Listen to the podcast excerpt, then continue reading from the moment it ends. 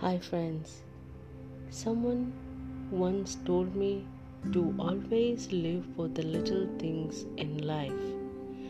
Live for 5 am sunrises and 5 pm sunsets where you will see colors in the sky that don't usually belong.